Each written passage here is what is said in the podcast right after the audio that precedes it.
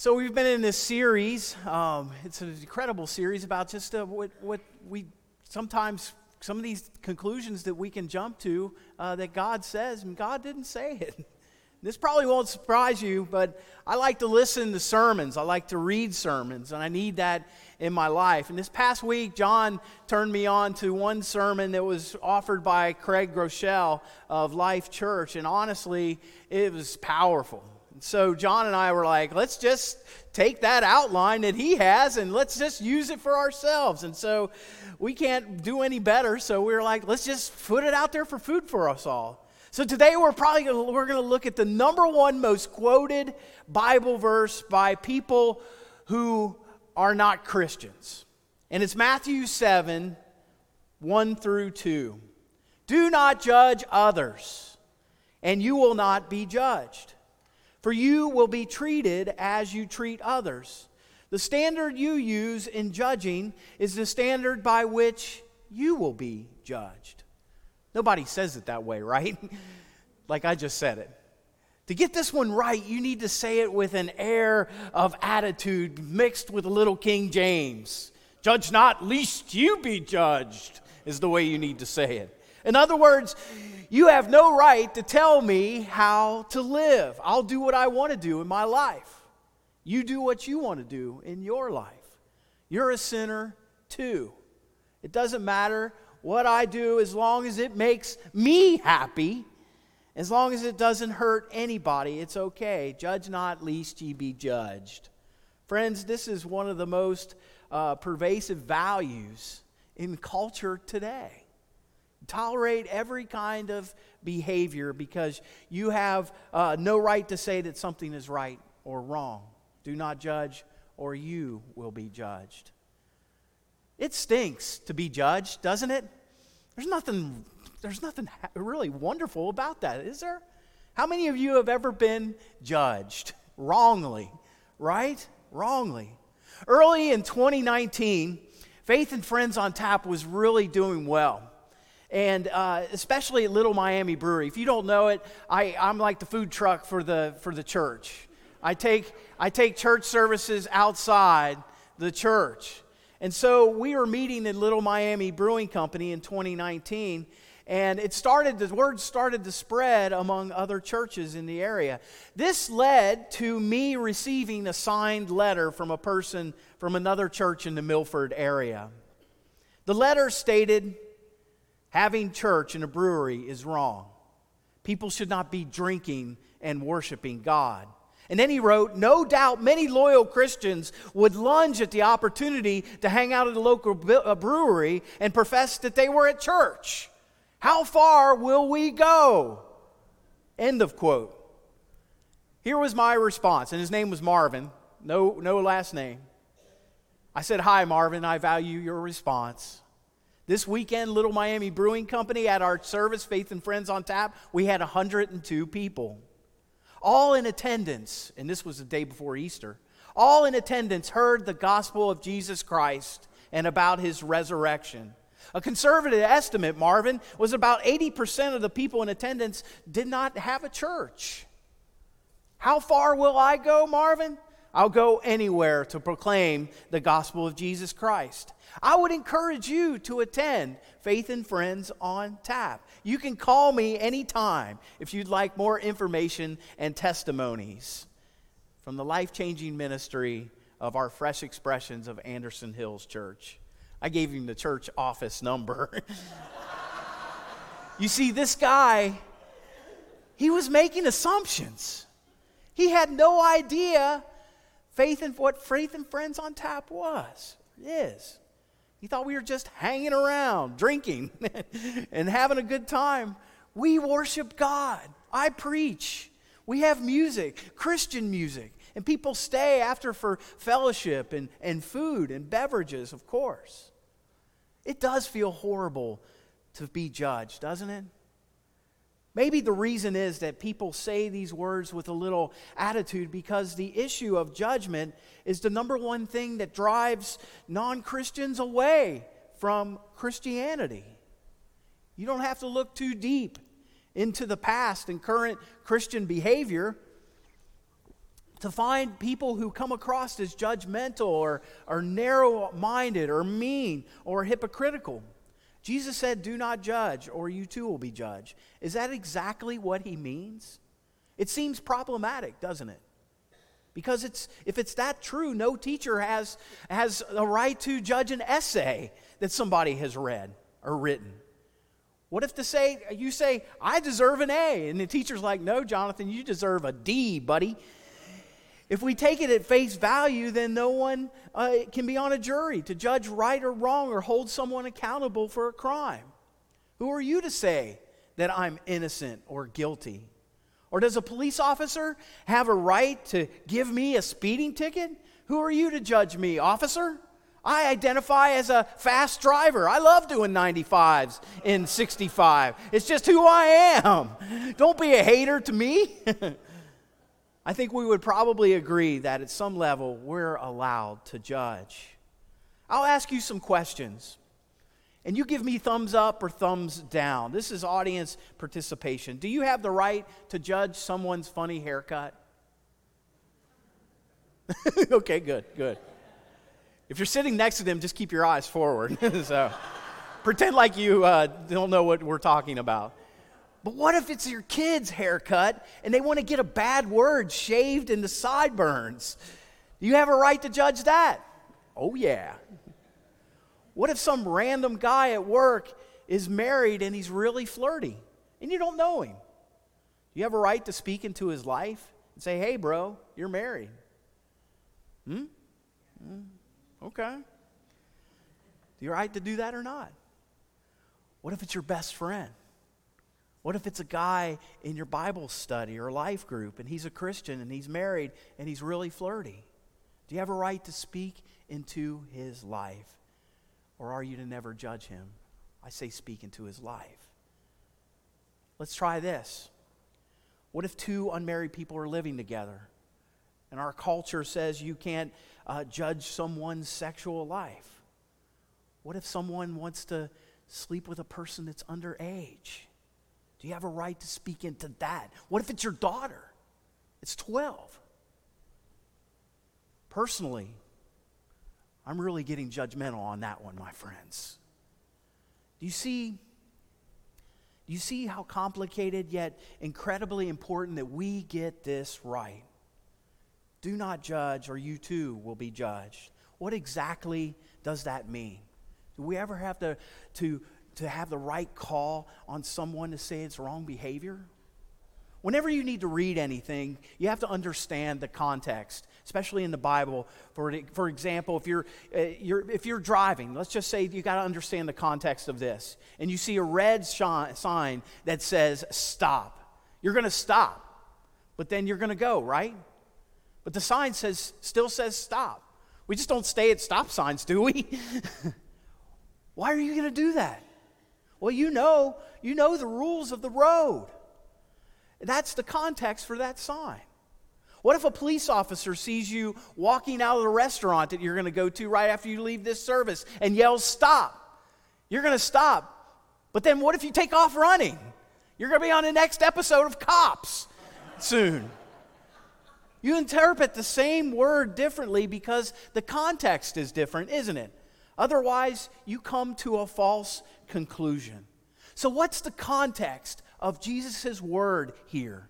In the chapter before, he's really picking on some hypocrisy, he's judging hypocrisy.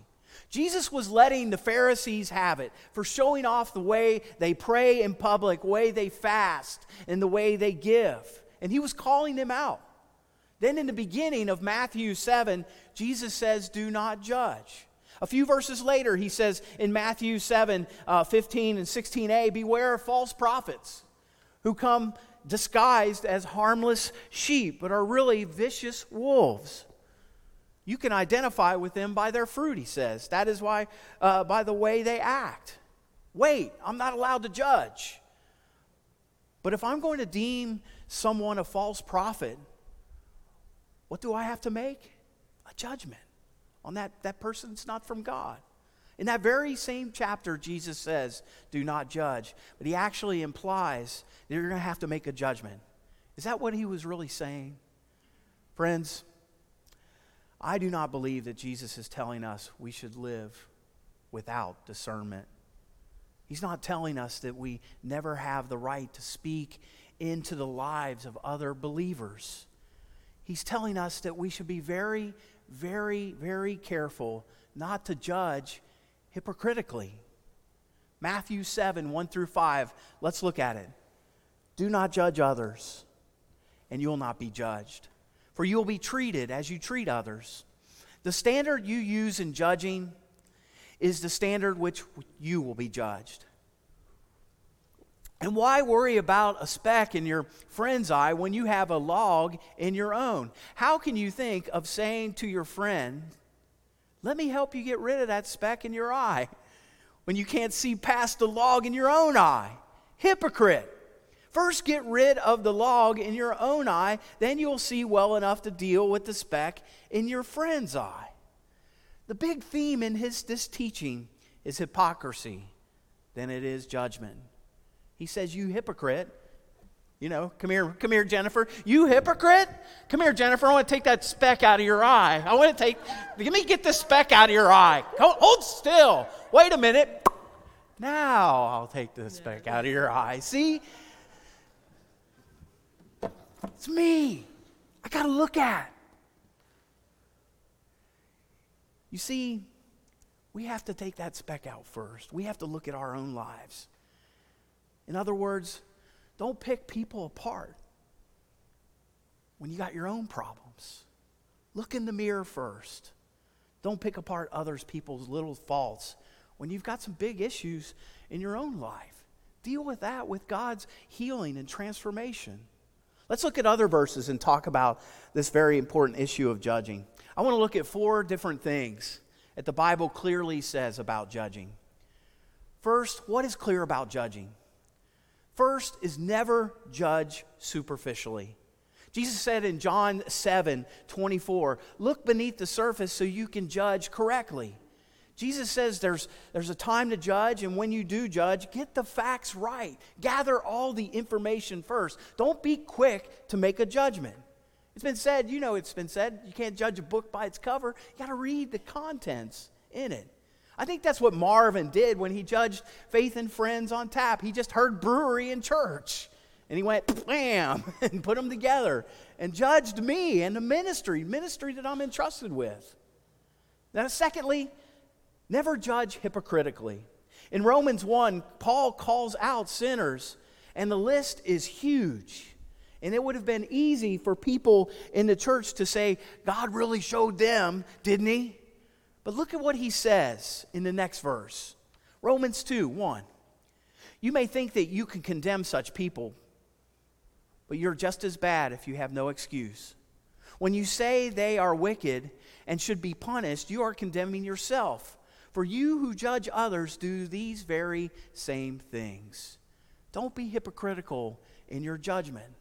There's nothing worse than someone yelling at someone for doing the exact same thing that they are doing. And then in verse 4, Paul, Paul's tone completely changes. And I love the grace and the passion and the intensity found in Paul's words. Look at it. Don't you see how wonderfully kind, tolerant, and patient God is with you? In other words, God's been gracious to you, been tender to you, and God's waiting on you to change. You see, the problem is that we tend to accuse others and excuse ourselves. We judge others for what they do, but we judge ourselves based on our intentions. Sure, I had, uh, I had three desserts after dinner yesterday, and I'm going to take a walk in a couple days here, and I'm planning for to go for that walk and that run to run those desserts off. But did you see Sally at the Christmas buffet loading up her plate? Oh my goodness! Come on, man. You see, here's the deal your harshest judgments often reveal your deepest weaknesses. If that didn't hurt, let me say it again.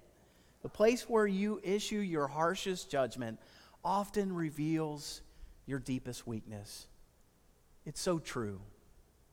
Whenever I find myself quick to judge, It's often an, indica- an indication that I need to look in the mirror because it's probably a reflection of some kind of sinfulness in my own heart. Let that sink in. When you judge others, you're actually, in fact, condemning yourself. The third thing is never hold the world to Christian standards. Look at what Paul says in 1 Corinthians 5:12. He said, "It isn't my responsibility to judge outsiders, but it certainly is your responsibility to judge those inside the church who are sinning." In other words, if they aren't following Jesus, why would you expect them to live like followers of Jesus? In the next verse, he says God will judge people outside the church. It's not that they lack accountability, but God hasn't put you and me here to try to hold them to Christian standards. Our job is to invite them to know Jesus so that they can be a part of the family of faith. And we're responsible to hold each other accountable, though, as brothers and sisters at Christ. You know, at my house, my kids followed family rules. And they followed those rules, and they, we had standards and expectations for them. But do we hold uh, uh, our kids' rules to another family's rules? Or their kids to my family's rules? If someone's outside the family of God, we don't hold uh, them accountable to Christian family rules. It's not our place to judge. And this is probably the number one reason I think why so many non Christians run away from the church or perhaps even God because judgmentalism and hypocrisy of Christian belief. Christ have mercy on us, right? We've got to get this right. When Jesus said, Do not judge others, or you too will be judged, he's not telling us that we don't have the right to speak into other Christians' lives. In fact, there's a time when we're, we're supposed to, and that leads to our fourth thing always help restore a fallen believer. Why? Because this might be you someday, or me someday. None of us get it right all the time, you know? In the family of God, when someone strays, other family members should come and say, We love you too much to let you go down that road, my friend. Let's get you back on the path of righteousness and holy living. And we all need to be willing to give and to receive that correction from each other. It's a standard in our faith together. Look at Galatians chapter 6, verses 1 through 2. Paul was talking about uh, the inside church family here, things about how and on how he addresses them. Look, he says, Dear brothers and sisters, if another believer is overcome by some sin, you who are godly should gently and humbly help that person back on the right path. And be careful not to fall in the same temptation yourself. Share each other's burdens. And this is the way obey to obey the law of Christ. You see, there's so much power packed in these two verses. First, he calls it sin. That took a level of, of judgment and discernment to identify that it was a sin. And it's okay to say that. Secondly, godly people are, are supposed to help each other with restoration, not hypocrites, but godly people. Third, never be so arrogant to think that you cannot fall someday. Finally, I love the image that Paul writes about sharing each other's burdens. Do you share your burdens with another brother or sister in Christ? Not condemnation, but just sharing your burdens so that they can lift you up and help speak into your life and help you with the load. You see, we aren't meant to carry it alone. So, how do we do this? We follow Jesus' example like in John 1:14, it says the word became flesh and made his dwelling among us. And we have seen his glory, the glory of the one and only son who came from the Father, full of grace and truth. This is the balance of grace and truth. That's why it's so important. When there's all truth and no grace, it drives people away. But when it's all grace and no truth, people behave any way they want to. And we have to get, we'll get so much deeper in that in the next series. You know, in 1996, uh, I, was at, I was at Mount Orab, I was at Greenbush United Methodist Church, or Union Plains United Methodist Church. And a large group of the guys from Mount Orab, we were with the Wesley Church, and we were with uh, some of the folks at, uh, at uh, Union Plains United Methodist Church. Pastor, uh, Pastor Ted and his, his guys, we all rented uh, 15 passenger vans. And oh, there was like 20, 20 of us that went down to nashville to uh, the titan stadium down there. And uh, or it was one of the stadiums. Anyway i don't know where it was. But we, we went to a promise keeper event. And it was packed and we got together as brothers and we made these, these promises to live a certain way and the promise to meet together as brothers in Christ and to, to share our souls, to share our burdens with each other. And we began to meet and we met for like over a year. And all of a sudden, one of the guys in our group of five men, he just stopped coming. And we tried to call, this is way before cell phones, we tried to call him. And never answered the phone. Finally, we got a hold of his wife. And we said, What's going on with him? What's going on here? He's, he's not showing up. And we made these promises together. Well, she shared with us that he was having an affair and she had caught him. We went, we got together and we met the four of us and we prayed, What should we do? What should we do with our brother? So one day, we, after he probably got home from work, we just drove right over, all four of us. We knocked on his door. He knew why we were there. He let us in. We showed him grace. We showed him truth, though. And right there, he repented. He came back to God. I helped him and the other Wesleyan pastor, Ted, helped him to get into some good marriage counseling so that he could have his marriage healed. You see, this is how we do it in the family of God, my friends. We don't pretend like it didn't happen. We love them back in the fellowship. We, they experience the restoration when they're caught in that sin, and we call it sin. And it may not be popular in the world today, but that's what we call it. We don't kick the person down. Guess what? We sin too, don't we? We all have fallen short of the glory of God. In light of all of this, what should we do? As sinners, we need a Savior. We need to accept Jesus Christ as our Lord and our Savior together. He died for our sins so that He could have lordship over our lives and help us with the judgments that we make in this time in the world and give our lives completely so that we can have opportunities to be Christ to someone else and have them experience the transforming ministry of the Holy Spirit.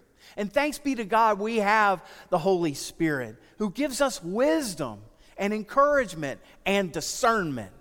And may God give us grace as we walk in this life together, making judgment calls, and helping others live like Jesus Christ. Will you pray with me? Dear Lord, we pray that your Holy Spirit would fill us and lead us and guide us as we make judgments in this world, in this living, on this human journey. God, we thank you for your grace as it, as it speaks truth to us, both grace and truth together. And we, we, we thank you that we can live in that together and balance that, Lord. We thank you for your words, Jesus, that you help us put it into context. And may we not live in hypocrisy, but may we be ones who are holy like you are holy. We need your help, God. Help us this day and in the days ahead. We thank you and we praise you and we pray all of this in the name of the one who is all about grace and truth, Jesus Christ our Lord. Amen.